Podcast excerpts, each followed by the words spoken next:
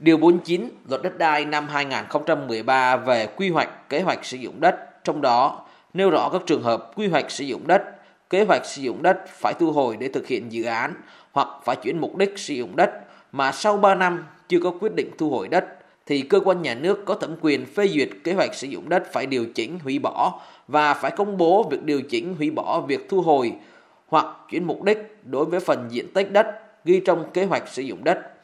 Tuy vậy, thực tế nhiều nơi các dự án lại đang kéo dài, có quy hoạch, kế hoạch nhưng lại chưa có quyết định thu hồi đất, khiến cuộc sống người dân thêm khó khăn. Ông Nguyễn Phi Trường ở phường Phước Hải, thành phố Nha Trang cho biết, nhà ở gia đình ông bị quy hoạch để mở đường, khu đô thị mới, nhưng 10 năm nay chờ mãi dự án chưa triển khai. Nhà ở chỗ trũng thấp, xuống cấp, nhưng không thể xây mới, sửa chữa, mua bán, thế chấp cũng hạn chế. Đây cũng là tình trạng chung của hàng ngàn hộ dân ở thành phố Nha Trang phải trải qua. Ông Nguyễn Phi Trường đề nghị trong dự thảo luật đất đai sửa đổi cần có chế tài để cấp chính quyền, doanh nghiệp thực hiện các quy hoạch cũng như quy định cụ thể về tái định cư để người dân an tâm bàn giao mặt bằng thực hiện dự án treo hơn mười mấy năm rồi. Tới bây giờ thì hỏi cơ quan ban ngành nào họ cứ bảo là treo. Nghĩa là người dân hiện tại rằng là không xây nhà được, không vay được. Cũng chả biết là sẽ đi về đâu. Cái nơi ở mới phải tốt hơn nơi ở cũ. Nhưng tốt như thế nào thì phải có quy định cụ thể. Hầu hết không chịu di chuyển bởi vì cái nơi ở mới nó không phù hợp. Hạ tầng không tốt. Đó, người ta đang buôn bán làm ăn thì đột nhiên nó mất đi cái kế sinh ngay mà mình không tạo điều kiện thì cũng rất là khó. Người ta sẽ không đi. Hưởng tới tiến độ của dự án, việc chung của xã hội.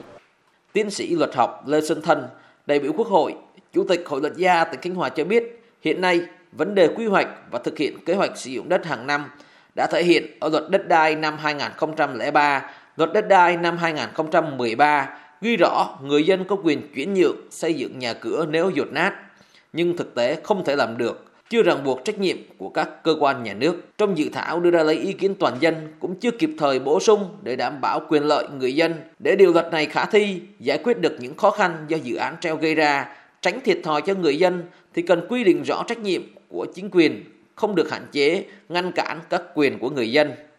Quy định của luật hiện hành là quá 3 năm mà thực hiện, chung chung thôi, ghi lại, chưa cụ thể.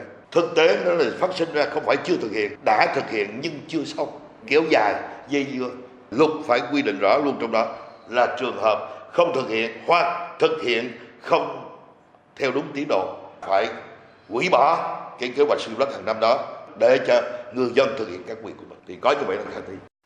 Tỉnh Khánh Hòa đang đẩy mạnh chỉnh trang đô thị để đến năm 2028 trở thành đô thị loại 1. Quá trình thực hiện vướng mắc lớn nhất vẫn là công tác giải phóng mặt bằng dẫn đến kéo dài dự án. Để tháo gỡ, Điều 97 dự thảo luật đất đai sửa đổi quy định ưu tiên vị trí thuận lợi cho người có đất thu hồi sớm bàn giao mặt bằng. Đây là quy định phù hợp, bảo đảm quyền lợi của người có đất bị thu hồi, đẩy nhanh tiến độ giải phóng mặt bằng tránh tình trạng chây ì kéo dài trong bàn giao mặt bằng.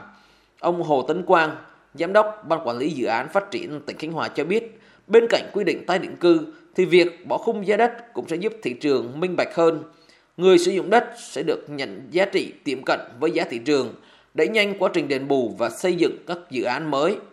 Nhà nước cần hoàn thiện hệ thống pháp luật có liên quan để kiểm soát thị trường bất động sản. Đây là cơ sở để định giá đúng, trả về đúng giá trị của từng loại đất, hạn chế việc khiếu nại. Ông Hồ Tấn Quang nói.